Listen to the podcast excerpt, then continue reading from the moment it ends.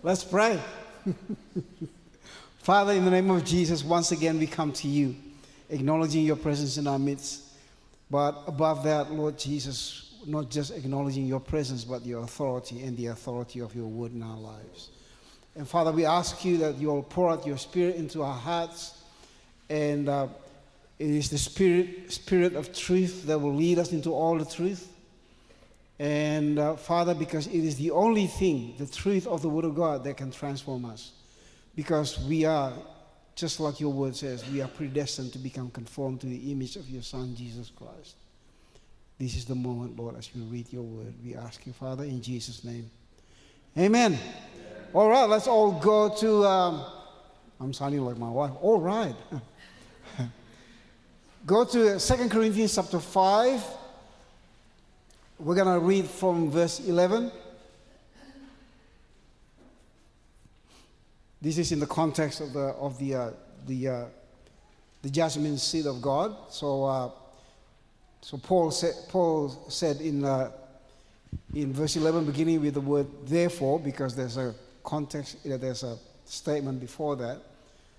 In light of the, the judgment seat of God, he said, Therefore, knowing the fear of the Lord, we persuade others but what we are is known to God. Now, I want you to, to as you read, to highlight, underline, whatever. I don't know how you, you do it, but, but therefore, knowing the fear of the Lord, okay, that's the first thing you need to underline.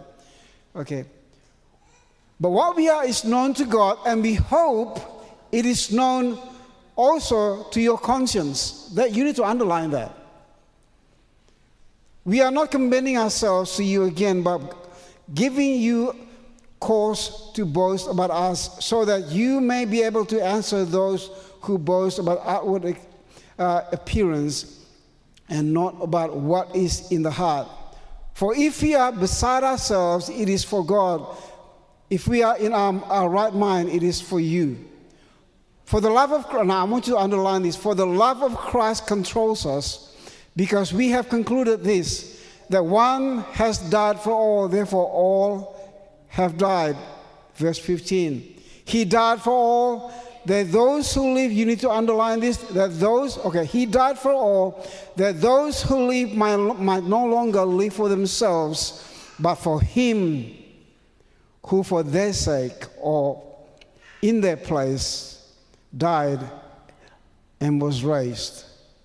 Powerful word. This is uh, this this morning. I want to continue from uh, my last last week's sermon. Uh, last week, uh, the title of last week's sermon was "We try, you know, the pursuit of relevance at what price, at what cost." And the point I was making is, the modern church, the contemporary church, try to be relevant and the danger of, of, of us in that, in that pursuit is that we can either compromise, water down, or re, reconfigure the Word of God and present the Word of God not the way the Word of God is intended to, to be presented.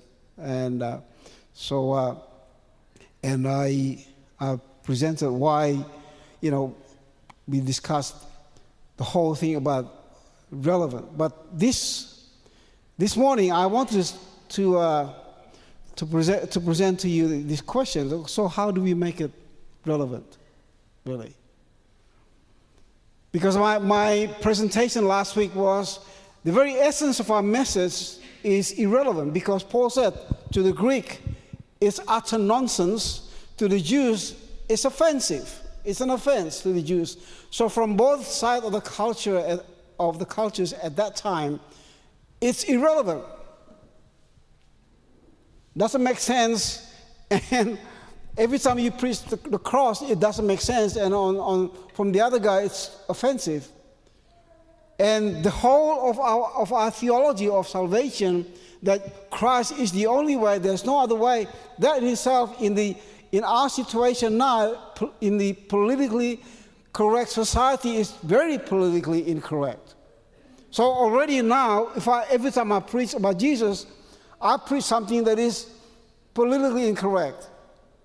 Not only that, it is offensive. Not only that, it's irrelevant, it's utter foolishness. So, how do we make it relevant? It's when the message of the cross is lived out by the people of God. You are the relevance. You and I are the relevance. It's like, I don't know what's going on with you, but I'd like to have what you want, what you have. so, the title of the message this morning is How Can We Make the Word of God Relevant? Let's all go to Acts chapter 29.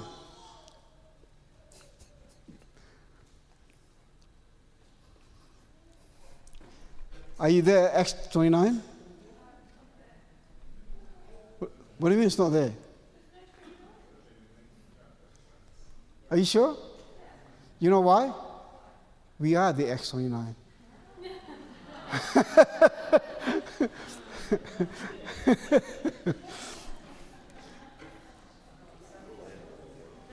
I'm sorry for tricking you. Because the, the, book, the book of Acts is the uniqueness of the book of Acts is that in every New Testament, in every New Testament book, there is a closing remark, final greeting or final statement from the writer. The book of Acts is just nothing. It was as if the God, by the power of the Holy Spirit, has organized in such a way, implying that the story is not ended yet. It's an open ended. And we are the Acts chapter 29. The story is not finished yet. In this book of Acts written by Luke, he presents to us not just the, the formation of the birth and the growth and the development of the church, marked by the presence of the Holy Spirit, but in the presentation, he presented that the, the presence of the Holy Spirit or the activities of the Holy Spirit is to enhance the spreading of the Word of God. The Word of God that is not relevant, or the message of the cross of Jesus Christ. And yet, we discovered last week that on the one hand, this word of God, according to Paul, is not relevant, it's offensive, and we, we understand uh, it's politically incorrect. But described by, the, by, by Luke in the book of Acts, it is the word of God that continued to increase. Chapter 6, verse 7. It is the word, yes, irrelevant, offensive, and politically, politically incorrect, but it's the word that multiplied it's the word that continued, you know, in that's chapter, chapter 12, verse 24. It is the word that continued to spread. Chapter 13. And the last one, towards the end of, of, uh, of the journey of Paul before he, his, him being arrested, is the word that prevailed mightily. So the, the conclusion last week, I said, I might not be relevant, but man, if the Word of God is going to spread, then let it be. I'd rather have the Word of God that prevails mightily. It might not be relevant, that's fine. Yeah? All due to the work of the, of the power of the Holy Spirit. Now, here's the thing the narratives in, in the book of Acts it's not just the story of the increased multiplication and spreading and the prevailing of the Word of God or the message, but also the development and the transformation of the messengers. Yeah. I'll give you some examples, some amazing, some amazing characters here. Let's see, Philip. He was just a deacon. But if you read Acts chapter 6 to Acts chapter 8, from a deacon to become a revivalist. Phew, really? So sometimes, you know, people, I want to be a pastor. You know what? The Holy Spirit can do anything in your life. You could be just a deacon or anything. In this book of Acts, it shows from a deacon to become a revivalist in Samaria. Not only that, the guy who in, in Acts chapter 8, verse 39 to, uh, to verse 40, experienced being teleported by the Holy Spirit. Can you imagine that? Star Wars It's nothing. he, after ministering to an uh, Ethiopian eunuch down south, God teleported him by the Holy Spirit all the way to the north.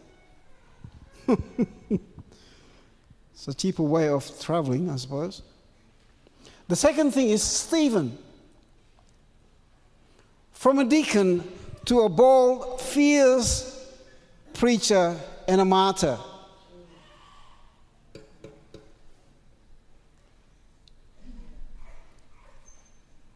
And his sermon is the longest sermon recorded in the book of Acts. Book of Acts. The longest sermon. You have Peter's sermon, Paul's sermon. His sermon was the whole sermon, covered the whole chapter of seven. Just a deacon by the man of wisdom, by the power of the Holy Spirit. And as he started to preach, he nailed three iconic points of the Jewish tradition. Number one, the temple. He said, because he was accused of denying the temple. So he stood up and, and pulling, you know, sort of putting down the temple. So he stood up and he started to go from Abraham all the way to the Old Testament in his sermon. The point he was making is this listen, God made Abraham before there was temple. And even when David wanted to build a temple of God, God said, You want to build me a temple? Heaven is my throne and the earth is my footstool. So, like, God doesn't fit in the temple. So, he really annihilated the whole Jewish mindset about the temple. The next thing he, he hit on the law, he said, You, you want to talk about the law? You don't obey the law. Your forefathers break the law all the time. And then the, the third point he, he hit was the circumcision. Do you know what he called them? You are uncircumcised of the heart. Pretty much what, what he said to them, you're not saved. Do you know to call the Jews uncircumcised? It's like, wow. After his sermon, they were gritting their teeth, ready to kill him. Just a deacon, but a transformed man. Transformed man.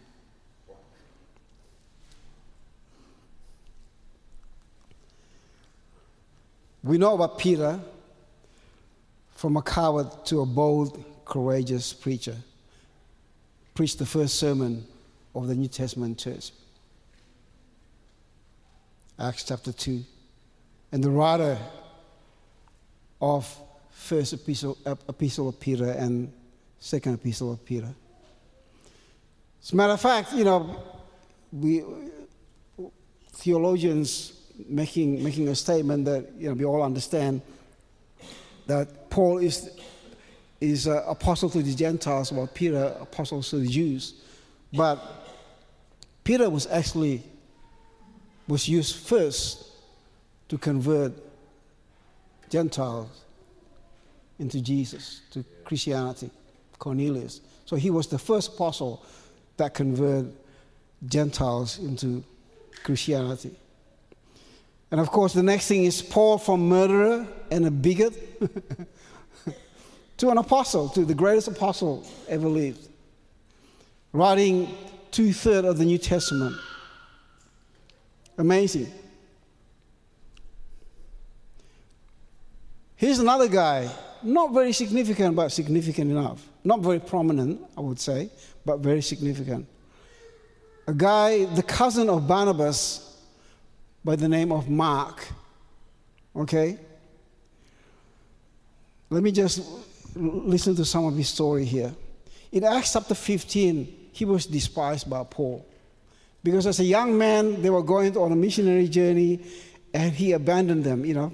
Young, young person, probably still wanted his comfort, whatever. So he left the mission field. So uh, on the following journey, Paul said, Let's go back to Antioch and let's do something. And Barnabas said, I'm going to bring Mark with me. And Paul said, No. He abandoned us. I'm not going to do that. And the Bible, the Bible describes that in Acts chapter 15, the, there's a huge uh, argument between Paul and, and, and uh, Barnabas. So Barnabas, from then on, Barnabas went with Mark, Paul went with Silas. Now we don't know what happened with, with Mark and, uh, and all those things. Obviously, Paul despised this guy, this young man called Mark. But I want you to I want to draw your attention to some of the Paul's writings in concerning this guy, Mark. Okay, he missed it, he blew it. But in Colossians chapter 4, verse 10, Paul wrote this My fellow prisoner Aristarchus sends you his greeting, as does Mark, the cousin of Barnabas. You have received instruction about him. If he comes to you, welcome him. Something has changed in, in, in uh, Mark's life, right? And in Philemon chapter, uh, verse 24, Paul sending greet, uh, greetings to, to the, the church, and he said, This greeting also Mark sent his greets. And he, he the way he, he expressed, he said, Mark, my fellow workers. In other words, not just a, a restoration of relationship between Paul and Mark, but Paul has, there's something God has done in Mark's life to the point that he became Paul's fellow worker, fellow minister. And the last, the last letter of Paul's, of Paul before his execution is 2 Timothy. In 2 Timothy chapter 4, verse 11, Paul wrote like this in the closing of his letter Only Luke is with me. And he's, this is what he said Get Mark and bring him with you because he is help me, helpful to me in my ministry. A man who was once despised now is the most helpful, a fellow minister. A transformation happened in the life of the believers. The development of the messengers is about making messengers compatible to the message they carry. It's crazy how some people are good, great preachers. There are a lot of crazy things out there. And you think they are successful, great, you know, fantastic, and then, and many of them, like, you know, I can't, I don't want to name many, but at the height of their ministry, then you hear, you know, like they just fall. There's one minister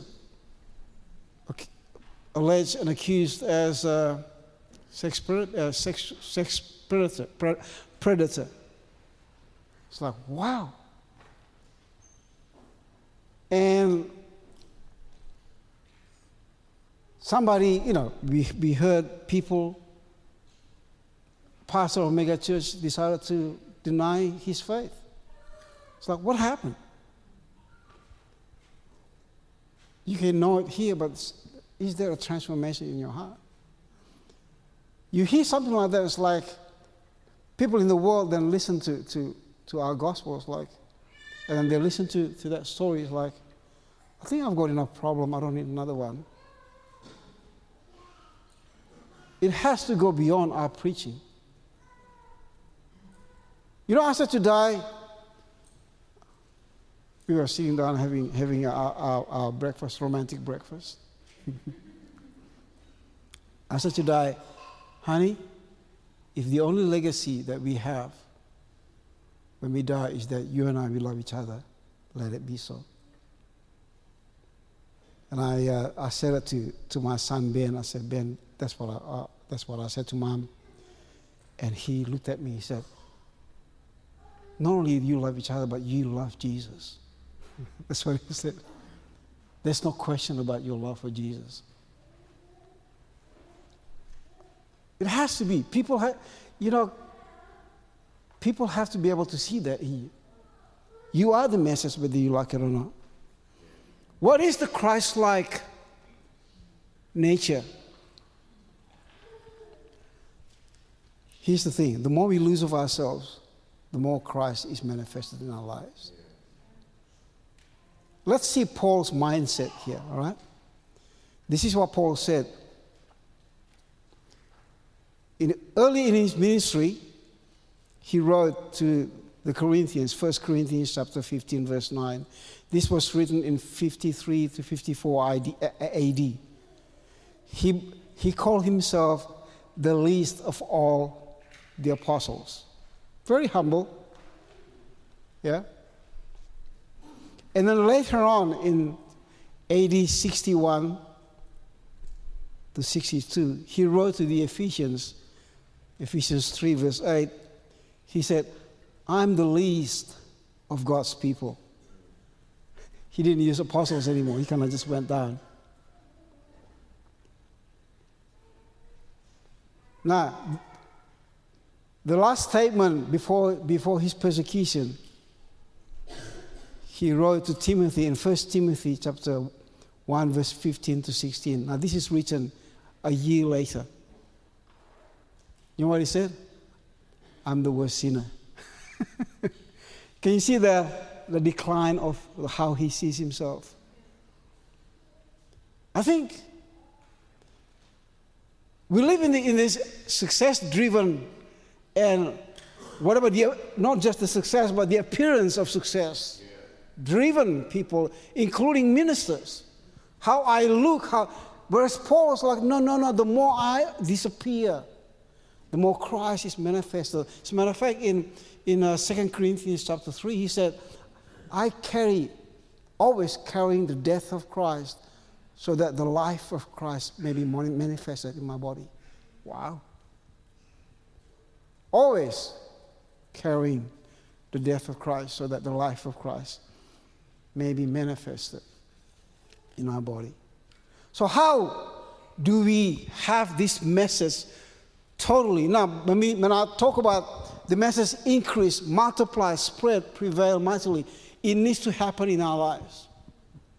The Word of God needs to increase in our hearts, it needs to multiply in our hearts, it needs to spread, it needs to prevail above all. When we live in the society that live in the pursuit of happiness, it's about how you feel.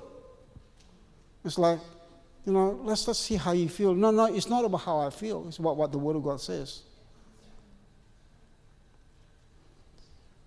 Because following the Word of God, I make decisions about a lot of things that I'm not happy about the decisions, but I know it's the right thing to do. I'm not going to be driven by how I feel. Let's go back to the passage that, we, that I read in the beginning. It begins with this knowing the fear of the Lord. Number one, you can write that down. He said, based on this fear of the Lord, now we try to persuade others. It's not just a discussion because I've got some superior knowledge and, and all those things like, let's just discuss. No, no, no, it's not about that. I'm, I have the fear of God so strong that I want to talk to you about this. That is the, the foundation of why we do the things we do.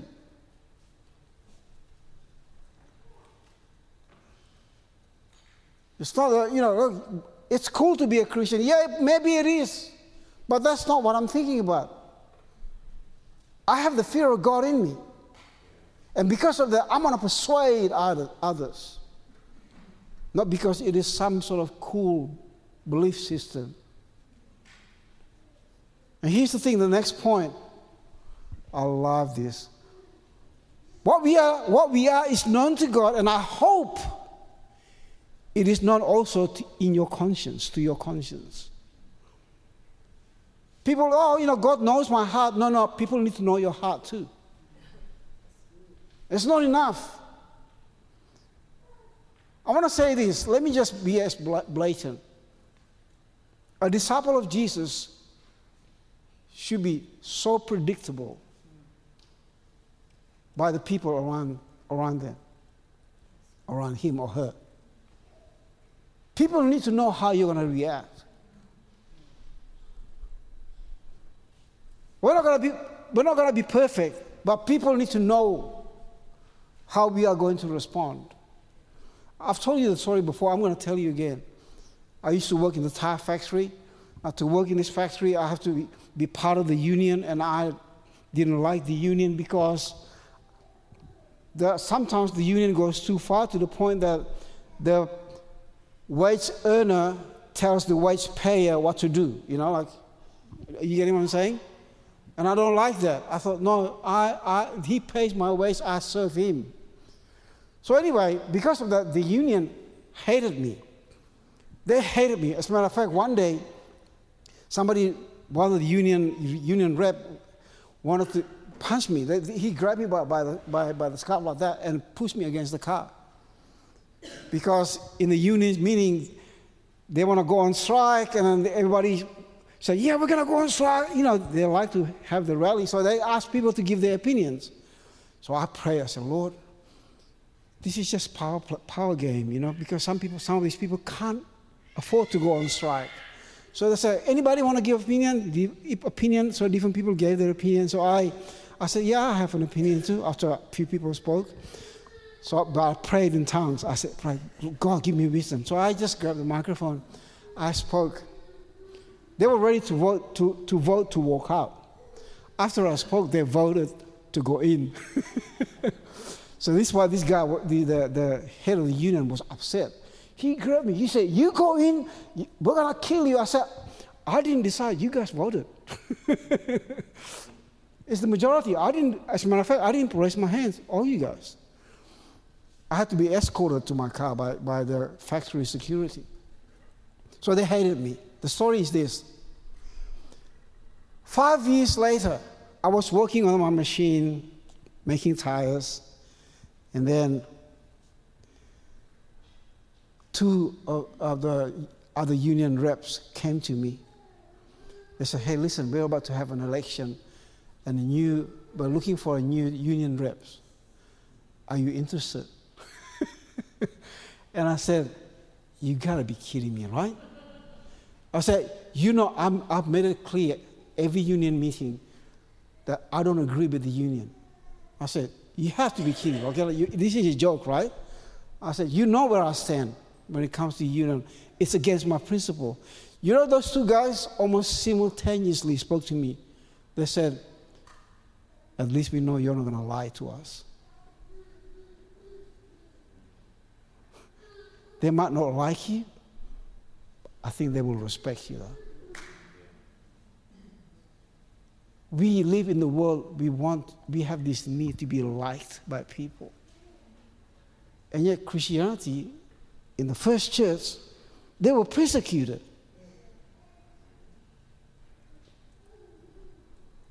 They were persecuted because they were irrelevant. Because in the, within the Roman Empire, you know, the empire, the emperor do, he did everything to keep the peace of the empire. So every religion is fine. Every religion, like they, they love the, the unity, except for Christianity because we believe in one God.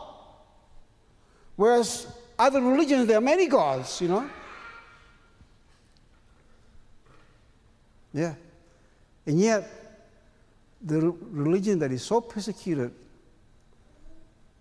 religion that began with a sect within the Jewish community, within one generation, became a religion of the whole empire. No gimmick, no email, no Facebook. They didn't even travel by plane or by train or by car. Most of the time, the evangelists would walk run a different land. Why? Because the Word of God multiplied in them. As, they, as the Word of God multiplied, he started to share with other people.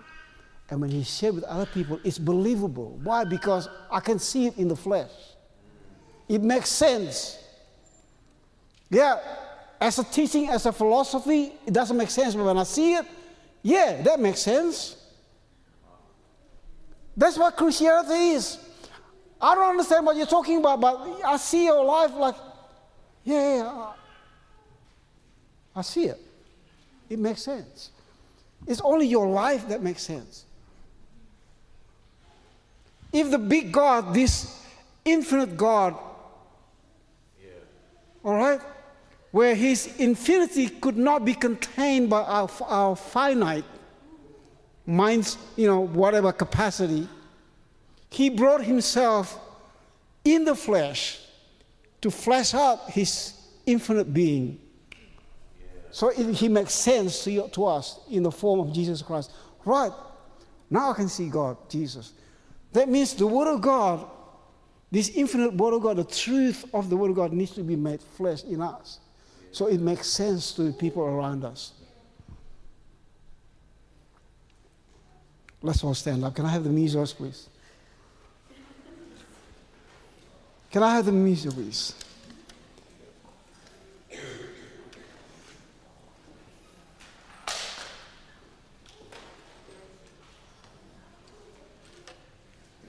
I love the words of this song.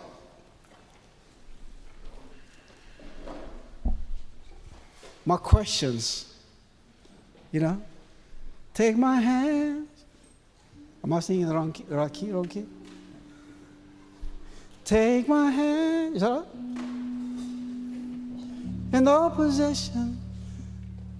Take my hand. Okay, wrong key. That's very high. Take my hand. Okay.